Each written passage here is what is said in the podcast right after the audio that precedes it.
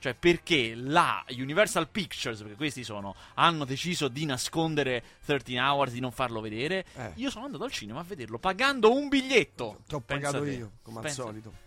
Poi, al poi, poi presento. Ciao, faccio. Salutiamo gli ascoltatori da Stati Uniti, eh, Svizzera, Stati Uniti, Costa quelli- Rica. specialmente quelli della Svizzera. Eh, sì, ringraziamo per i soldi che tu Che hai ogni portato. settimana, sì, esatto, che ci ospitano. Eh, perché non l'hanno fatto vedere? Allora, sono andato a vederlo perché secondo me ci sono un po' di problemi geopolitici.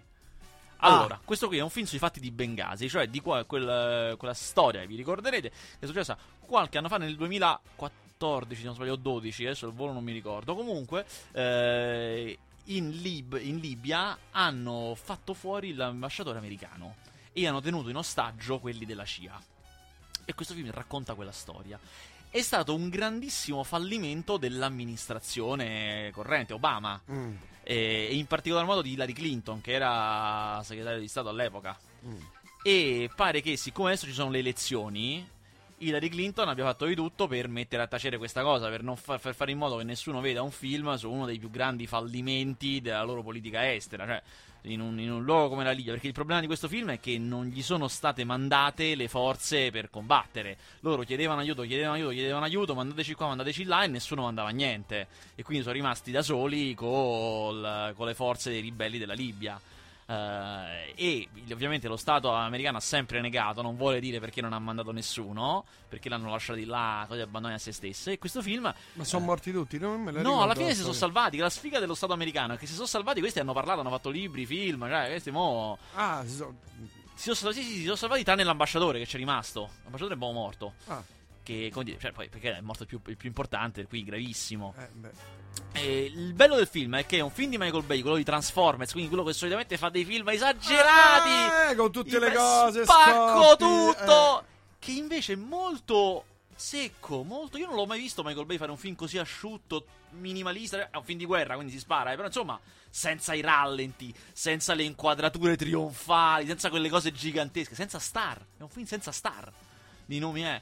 Ed è... se- levandogli tutte queste cose a Michael Bay, si è scoperto che è proprio bravo a raccontare una storia. Questa è una storia ben raccontata. Certo, è pieno di retorica, sì, degli eroi, però non è patriottico. Cioè, questi uomini che combattono sono eroi, ma perché sono eroi loro, non perché sono eh, esponenti Non c'è la bandiera spirito- americana che Non sventola? c'è la bandiera americana che sventola. Ah, ho capito. Non sono esponenti dello spirito americano, Mm. anzi, loro sono i mercenari, sono i contractor, no? quelli che sono pagati, in realtà non lo fanno perché hanno. quelle- Tant'è che a loro poi che muore l'ambasciatore non gliene, Non gliene frega, frega niente. Gli importa solo quando muore uno di loro. Eh, allora lì gli si interessa. incazza. Eh, esatto, eh. sì. E, e devo dire, è un bel film. A me è piaciuto veramente. Insomma, mi ha veramente impressionato. Ma non riuscirete mai a vederlo perché esce in due sale. Eh beh, uno va lì e ci va. Cioè, se siamo a Roma, siamo fortunati. A parte che adesso, voi che ci ascoltate dalla Svizzera, io non so come farete a vederlo. o, Eh, o dalla Costa Rica. Esatto, come fate? Non lo so. o dal Canada. Io non Beh, lo- il Canada fa ancora Io- freddo, eh. benché non abbia molta confidenza con queste cose, ho fatto anche un po' uno studio per vedere se qualcuno l'aveva messo nel circuito pirata. Ho fatto questo studio. Sei Ah, andato a cercare, Sì, a ravanare nel deep sono, web. sono un po' maldestro, sai, non me ne occupo quasi mai, Eh. non, so, non so muovermi bene, ma mi sembra che non ci sia online, tra l'altro. Per cui, insomma, Non guardare me, no, non lo so, credo. non credo. guardare me. Va bene, andiamo avanti. Billy il koala. Non l'ho, vi- non l'ho visto. Vabbè. non l'ho visto. Come saltano i pesci? Madonna quanto è brutto. È un film fiction, cioè quello che tu diresti, ma questa cosa è una fiction Rai? No, è un film che è andato al cinema. Un film molto molto brutto. eh, è quel genere di film che vogliono fare un racconto anche duro, no? Eh, ci sono del, eh, dei figli non riconosciuti. A parte che c'è un momento proprio. Tu eri mio padre, mio fratello era tua sorella. Cioè, quelle cose, un momento proprio. La vale napoletana. tutto. Sì, poi non è- in realtà non è napoletano. Però Ma insomma. quel film che- di cui ti ho mandato l'SMS? No, non l'ho visto. Però va- Io- va, molto bene in sala. Sta andando. Guarda che è molto carino. Eh, cioè, Ne devo vi- ne devo visto un- recuperarlo. Ne ho visto un pezzo perché Poi poi, sono uscito dalla andare via. ne ho visto un pezzo, devo dire che è molto carino. Mm. Guarda, se mai lo recupero allora. Recupero. Insomma, questo qui invece è quei film dove ci sono i drogati, cioè i drogati e sono gente normale. Vabbè, Cioè, non i sono- drogati sono gente No, normale. ma drogati pesanti, droghe pesanti, non sono, so, molto magri con i denti distrutti. Dovrebbero avere queste cose, i drogati, drogati, drogati. Eh, guarda me, sembro un drogato io. Eppure sono, sono belli. bellissimo. Le donne drogate con i capelli in piega, puliti, cioè, cose che no, io non ho mai visto così. Cioè, Saranno drogati Devi- ricchissimi. devi smetterla di farti la droga? Vabbè, insomma, filmaccio. The Desconoscido. Desconocido. Questo è Resa spagnolo, dei conti, ma che? Eh, è un film spagnolo scritto molto male ma diretto molto bene. Ha un concept veramente stringente. Cioè, un uomo una mattina si siede in macchina con i figli dietro che li deve portare a scuola. Riceve una telefonata da un numero sconosciuto, da cui il titolo desconosciuto, che gli dice: Ho messo una bomba sotto i sedili della tua macchina. Se ti alzi, esplode tutto. Lui con la mano tocca, in effetti sente cavi, cose. Dammi tutti i tuoi soldi, versa il tutto il tuo conto in banca sul mio conto in banca Vabbè, come fa? Stai in macchina. al telefono, perché lui è direttore di banca, tu già cominci a capire. Ah. Perché ce l'hanno con questo che è un direttore di banca, eh. Questo c'ha i bambini piccoli dietro che vogliono andare a scuola, facci scendere, facci cose. Lui deve trattare con questo. A un certo punto incontra un suo collega, anche lui in macchina che non si può alzare. Perché anche lui c'ha con la bomba sotto la macchina. Questo in mezzo alla città, eh. Però la moglie di questo si stufa, ma basta con queste scemenze, esce dalla macchina e esplode tutto. La macchina del collega. Quindi lui capisce che è tutto vero. Eh, deve fare e comincia a trattare. Poi entrerà pure la polizia. Cioè, insomma, film, ne succedono di cose. È scritto maluccio, cioè proprio quei L'idea dialoghi implausibili. buona. Guarda, è scritto male, nel senso che i dialoghi sono proprio implausibili. La gente non parla così, non fa queste cose. Però è diretto molto bene, c'ha un bel ritmo, bello spinto, c'ha bei personaggi. Lui, grande attore, lui si chiama Luis Tosar. E se avete visto quel gran film che era Cella 221, che era un gran film, È vero. lui è mala madre, È il vero, cattivo di quel film vero. che era un carcerato terrificante. E qui fa il protagonista. Però film belli proprio quelli. Beh, no, non è settimana. Non è No, settimana. no, perché no, poi c'è. Ci sono, pensa, ci sono due film che potevano essere da te e invece no. Uno è Love and Mercy, che è la storia di Brian Wilson. Ah, Che doveva essere il grande film su Brian Will, il genio dei Beach Boys. Beach Boys. Eh, È un film che si svolge su due tempi. con John Cusack. Eh, beh, beh, evidente. Allora, una parte negli anni 60 quando registravano Pet Sounds. E l'altra parte. Quando lui registrava. Lui, quella- è vero, quando lui registrava, che poi Eh, è così, perché esattamente. Diciamo così. che era lui che ha Esatto. registrato. E Pet quello che si vede è quello del resto. Ah, infatti. E una parte moderna negli anni 90 con tutti i problemi che ha avuto negli anni 90 perché poi la- quello che ci dice la storia è che eh, dop- più o meno dopo Pet Sounds comincia sempre più a peggiorare le problemi mentali e lui finisce in mano a della gente di dubbia competenza che lo a e quando, e quando arriva eh, ti pigliano tutti i soldi e quando arriva agli anni io 90 so. sta in mano a, questa- questo psichiatra che in realtà gli vuole fregare tutti i soldi e, e una donna cerca invece di tirarlo fuori però Che sono... c'entra John Cusack in tutto E fa questo? lui vecchio, vedo, fa lui negli anni Ah. 90.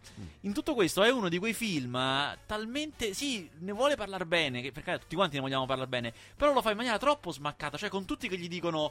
Questa tua canzone God Only Knows fa schifo. E lui no, ma io lo voglio fare. Qualcuno mi capirà un giorno. giorno. Cioè, cioè, non così, ragazzi. Cioè, me, anche meno. E poi non mi piacciono questi film perché si concentra molto sulla vita privata e poco sulla vita professionale, che invece è quello il bello. Cioè, Eh, que- eh, certo. cioè, si fanno vedere un po' in maniera molto frettolosa come l'ha registrato, le idee che si è fatto venire. Perché è così importante quell'album a livello proprio di, no, di studio, di registrazione in Certo. studio. Molto trascurata questa cosa per concentrarsi su gli altri membri che lo prendono in giro, il padre che poi era terribile, che gli vuole fregare tutto. Insomma, che a me sinceramente interessano molto meno. Oh, Non l'altro non invece è. On Air, una storia di radio italiana che non si sa perché non ti coinvolge. Ma com'è possibile? Forse perché si svolge a Milano. Ho detto no. Non sono in vendita. Ho detto no. perché è la storia del DJ italiano più seguito del paese. Io subito in conferenza stampa ho alzato la mano e ho detto, ragazzi, secondo più seguito Bravo, del paese. bene, No, eh, cominciamo. Io ho visto loro che tra di loro si dicevano, ma avevamo detto che non, doveva- non dovevate invitarlo. è la storia del il conduttore dello Zoo di 105. Mm. Che è la trasmissione italiana più seguita. Eh, lui si chiama Marco Mazzoli ed è da 15 anni fa questa trasmissione. E è un film eh, in cui lui interpreta se stesso. Un megalomane. No, no, ed è anche narratore della storia, che dovrebbe essere la storia della trasmissione, ma in realtà è la storia sua. Di lui che parte da giovane, le radio, col cecchetto, eh, così. Ma dai. Prodotto da lui stesso e girato, rullo di tamburi, da, Da suo cugino. Giuro! Allora, il paradosso, guarda, sai qual è il paradosso più grande? È che il cugino non è neanche male, il film non è girato male, eh, è molto carino, è diverso dal solito, insomma è... Però chiaramente se la canta e se la suona. Cioè lui ne esce Certo, fuori come e fa- sregolatezza. l'ha prodotto lui. Sì, ne esce fuori alla grande. È carino perché racconta tutti i casini che lui ha fatto nella sua vita. Ha sempre mandato tutto in malora. Però lui ne esce sempre bene. Ne esce come Mi un, pare di conoscere questo tipo di persona. un simpatico guascone, capito? Ne esce. Insomma, Dai. veramente è discutibile. E poi maltrattano sua madre in una maniera. In questo film sua madre è trattata malissimo. Come una povera donna. E così questa è l'immagine che esce dal film. È di una povera donna che si separa dal marito e non ha niente, non ha soldi, mentre il marito è ricchissimo. E lui la tratta come una pezza da piedi. Proprio lei subisce in silenzio. Ma veramente? E poi il film finisce. Cioè non c'è un riscatto, non c'è un scusa mamma. E poi il film finisce. Fi- Finisce così. Diciamo la parte che riguarda la madre e poi finisce. Sì. Basta. Cioè, io sinceramente non ho capito perché. Una povera donna. Niente, neanche l'ultima tempesta mi puoi consigliare? Questo non l'ho visto, mi spiace. Eh, vabbè, Love and Mercy. È quello abbiamo di già Brian parlato. Wilson. L'infinita fabbrica del No, Duomo. non l'ho visto. non l'ho Ma visto. come non l'hai Ma visto? dai, sono nomi minuscoli. Ma che- sono usciti. Io qui sono su un portale di cinema e qui c'è l'infinita fabbrica del Duomo. Quindi adesso devi dirmi perché non l'hai visto. Sono usciti 15 film questa settimana, quindi Eh. vuol dire più di due al giorno. Sì, vabbè, Alcuni ho vabbè, scelto, ho scelto. Eh. Race il Race colore della visto, vittoria. Perché è la storia di Jesse Owens, l'atleta che vin- l'atleta di colore americano che vinse Il- eh, eh, quattro certo, medaglie alle Olimpiadi di la Berlino. mano, gu- il pugno guantato di no, nero. quello era Monaco. quello era Monaco. Ah, lui è prima, lui è a Monaco. Berlino. Ah, Ber- davanti Ah, al Berlino. Führer. No, quello era Monaco. Ah, No, vero, no, no, Berlino, no, ragione, no, era comunque no, Berlino. no, era Berlino. Però quello è anni 70, i pugni alzati. Le pantere nere degli anni 70, no? Pugni alzati e cose. Ah. Invece lui è Hitler, è anni 30, molto prima. Ah.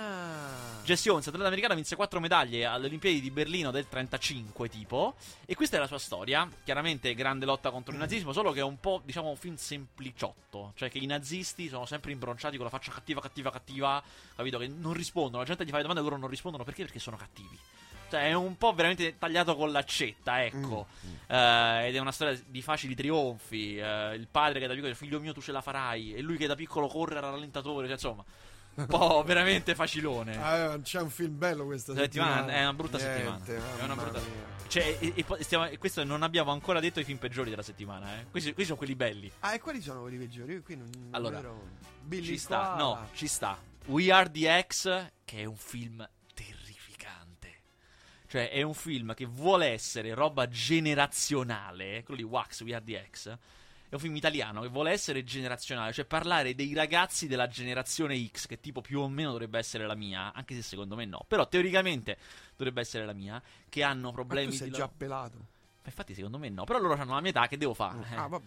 Ehm, che hanno problemi di lavoro, no? nessuno li vuole far lavorare. Però questi protagonisti di questo film, innanzitutto vogliono fare i registi, che già no, è un lavoro, non è che voglio trovare un posto al comune, trovare un posto in un'azienda, un lavoro normale. Mm. Il regista è un lavoro che fanno in 10 in Italia, cioè non, è non stiamo parlando delle, delle persone normali, no? Però vabbè, vabbè, hanno diritto anche loro. Non è un negozio, un pub, sai? Sì, che ne so, uno ci fa. Comunque, vogliono fare i registi. E uno, Tutti? un bieco, sono due, un bieco produttore, bieco, li manda a Monte Carlo. Comunque, eh, li manda a Monte Carlo a fare un lavoro che però poi non lo pagherà, li sta fregando. Però questi qui a Monte Carlo non è che lavorano. Cioè, non fanno niente, si trovano, trovano una molto figa francese, ci saranno dei triangoli amorosi e poi diranno, maledetti, non ci vogliono pagare. Cioè, ma ragazzi, non avete fatto niente. E la soluzione quale sarà? Scappare al mare. Ah, quale mare? Mare americano? No, non si sa perché tipo sembra sudamericano. A un certo punto alla fine montaggio musicale tutti al mare.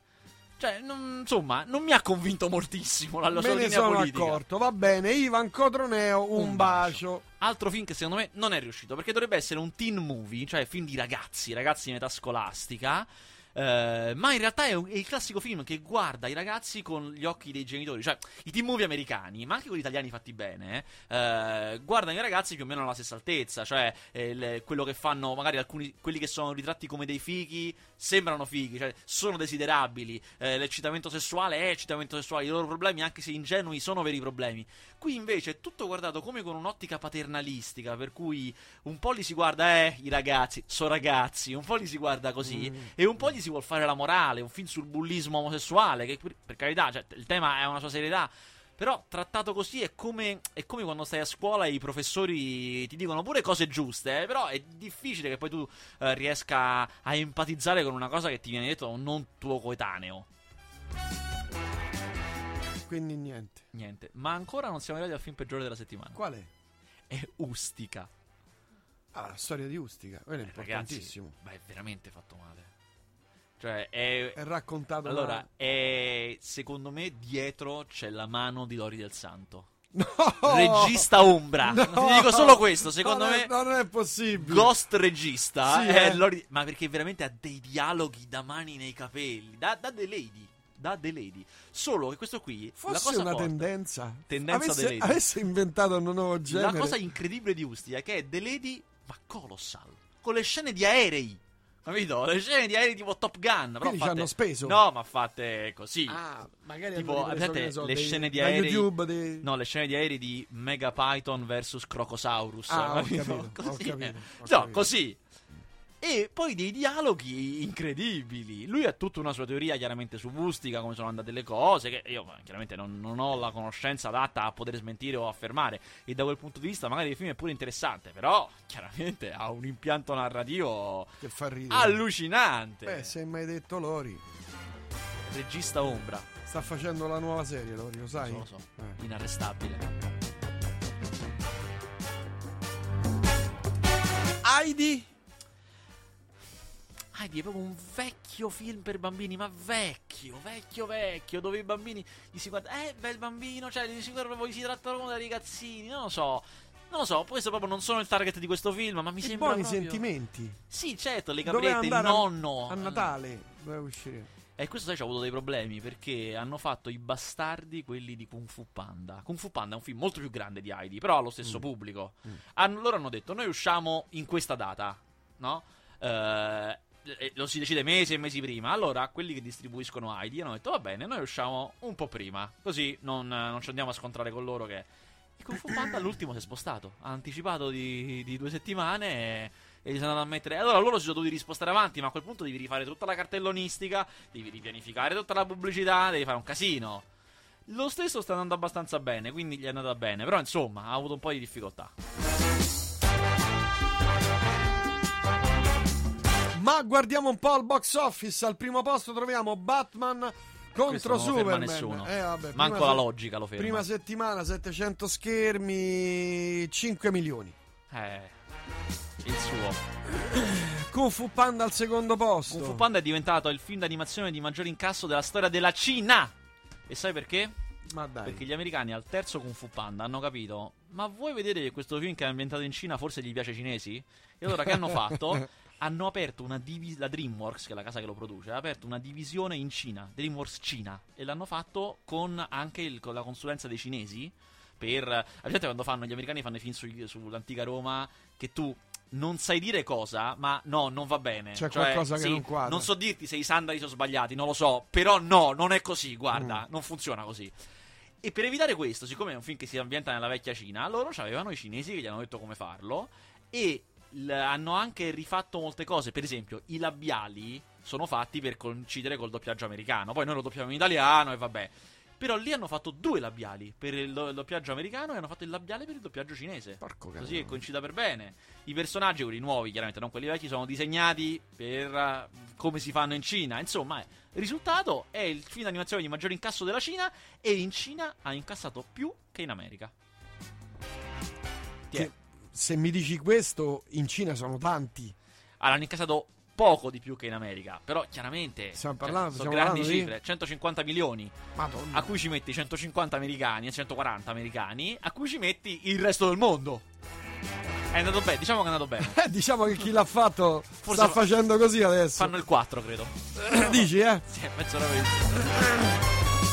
Ah, ma c'era una polemica che c'erano due, due padri di un bam- bambino. Lui storicamente Due padri uomini di un. il- Cioè, due padri maschi, Sì, giustamente. sì, perché lui Chi l'ha tirata fuori questa cazzata?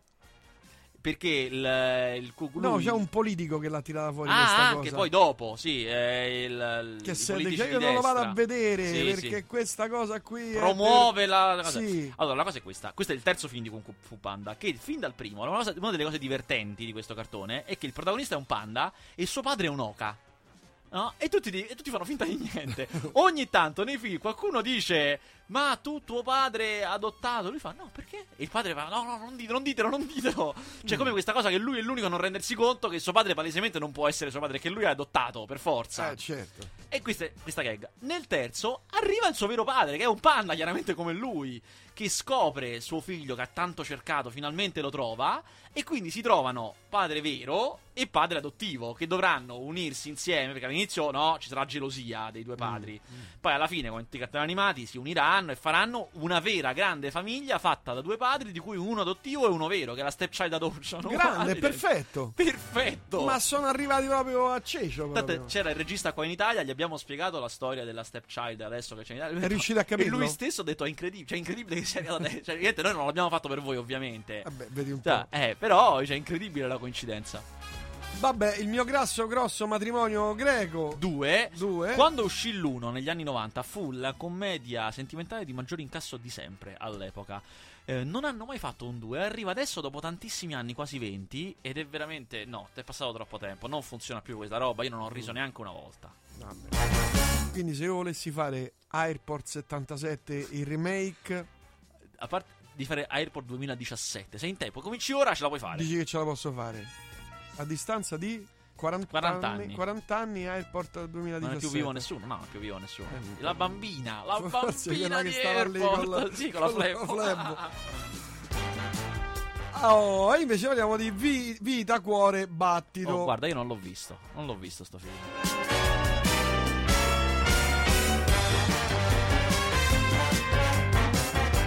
Ti dico, vattelo a vedere. Vai, gli darò una possibilità. Voglio dargli una possibilità. La zizza grande ci vuole, si sa. La zizza è mezza bellezza. Giovedì mia figlia si sposa. Me la viene a truccare? Ci vogliamo vedere per le 5 del mattino. Ci vediamo alle 4. ah? Poco poco. Ma io non ce la faccio. Durante lo sviluppo si deve mangiare. Lo vuoi capire che io lo sviluppo l'ho finito da 10 anni? Enz, tu sei curto. Ehi, ehi, ehi, allora stasera buffammi. Tu non ne hai bisogno. Oh, hai guardato le zizze di Serena? Io. 5.000 euro ve li do in contanti. È un viaggio che vale più di 15.000 euro. Io stamattina l'abbiamo sistemato in un bel alloggio di cemento armato. Allora accetto. Amo, ho vinto un viaggio che ci porterà fino a Ibiza. Guarda i capelli. Il santuario dove si è spostata tua sorella. C'è un'auto che vi attende e vi accompagnerà agli uffizi. E ma gli uffizi che musica fanno? Questo lo sai dove sarebbe bello? A mettere la capezzolo del letto. Sta scritto che il muratore è stato Gaudì. Carlos, encantado. Incantato il cognome. Signorita, lei tiene 5 kg in più. A me, tu tieni che la panza. Vita, cuore, Che amo, battito, che amo. saremo delle star.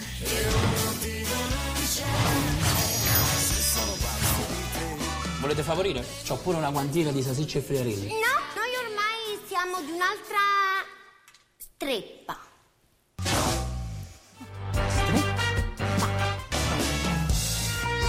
Te lo consiglio. Questo mi spopola in Campania.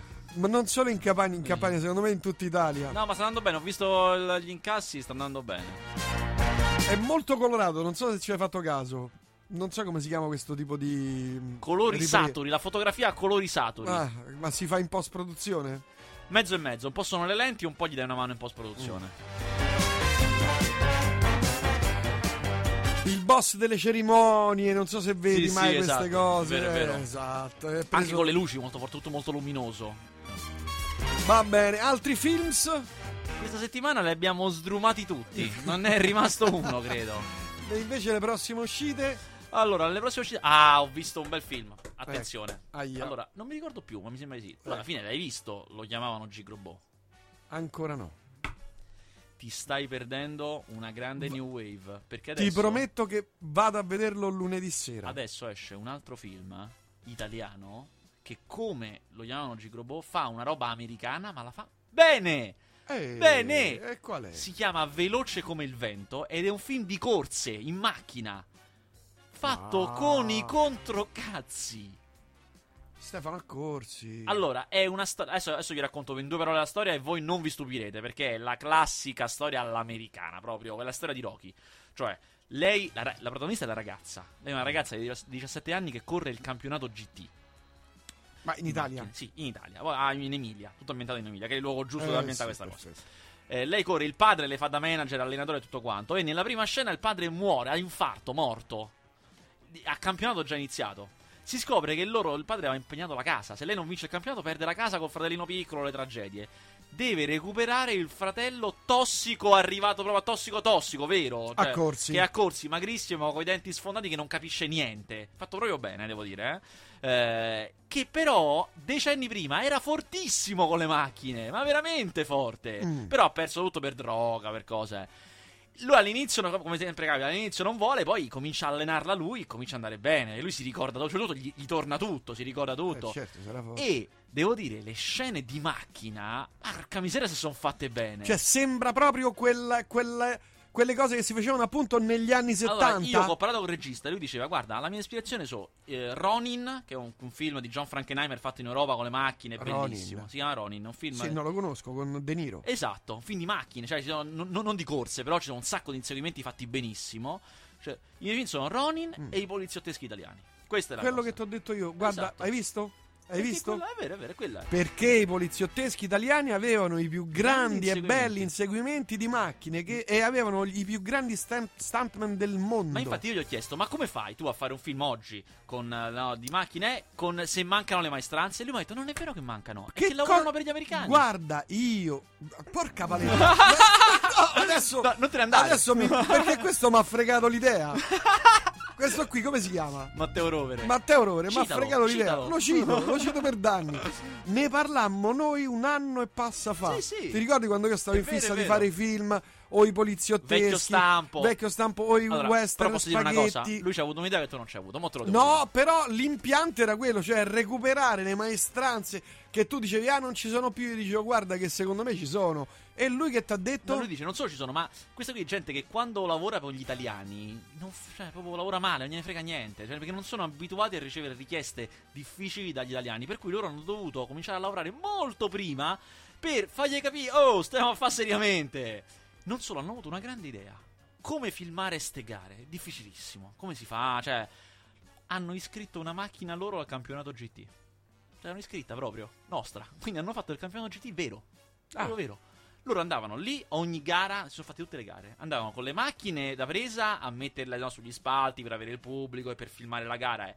Poi nella loro macchina, con un vero pilota che corre per fatti suoi, corre per vincere, era dentro piena di videocamere. Dentro, quindi c'è tutto l'abitacolo. Quindi quando poi nelle gare veramente accadono i botti, loro hanno l'immagine del botto da fuori, bella fatta bene, l'immagine del botto da dentro la macchina, quei pezzi che arrivano contro la macchina, e devono solo poi girare finto l'attrice col casco che riceve il colpo, non so come Mm, dire. mm, mm. Perfetto, perfetto.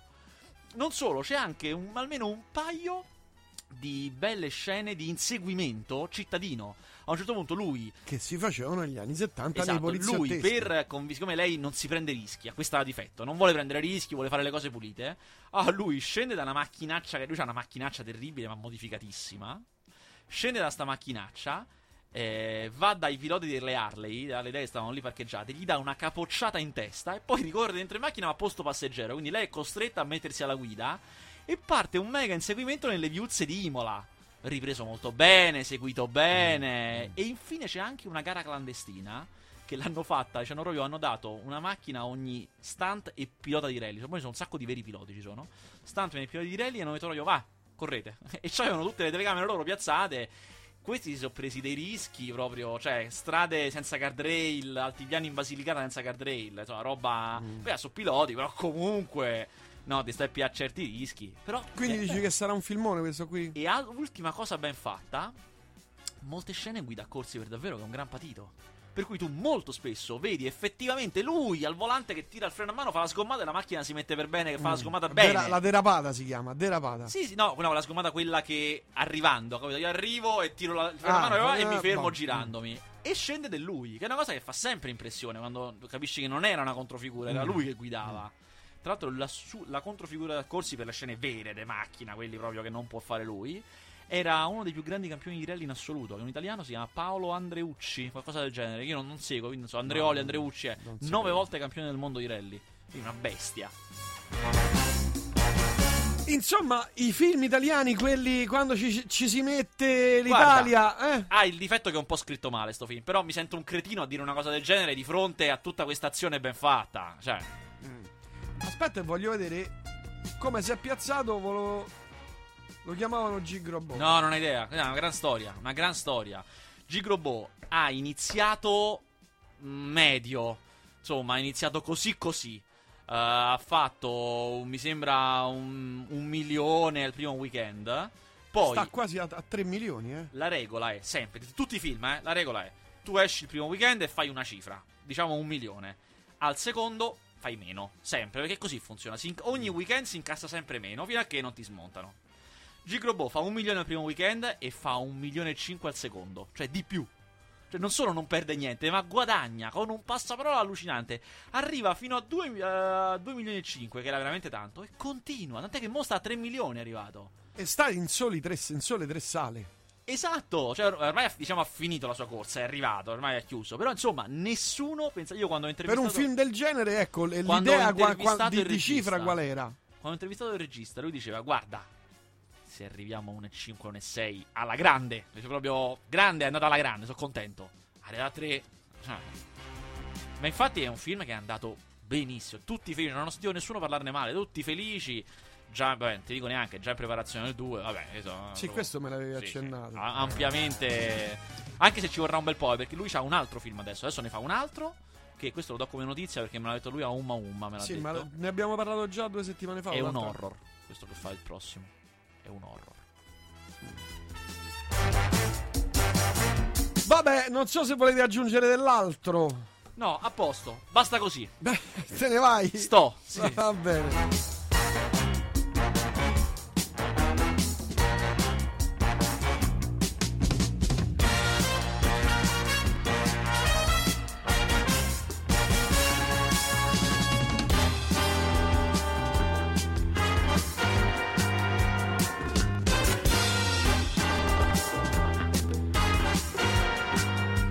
Vasquez, io ti ringrazio infinitamente. Ci sarai venerdì prossimo? Sì. Ma te lo dico subito, me ne andrò un po' prima. Ai, ai. Perché de- c'ho un impegno lavorativo col cinema. Devo. E il cinema è il cinema. Eh, lo so, hai ragione. Tutti sti film che escono, che escono, devi recensire. recensire. Capito? Sempre a guardare film, non sai che fatica. Non me ne parlare. Eh, non me ne immagino, parlare. Ma immagino. Peggio che fare il carpentiere, immagino. Sì, Credo, terribile, terribile. Va bene, grazie Vasquez. A venerdì prossimo. Allora noi andiamo avanti con la musica. Arrive- arrivederci.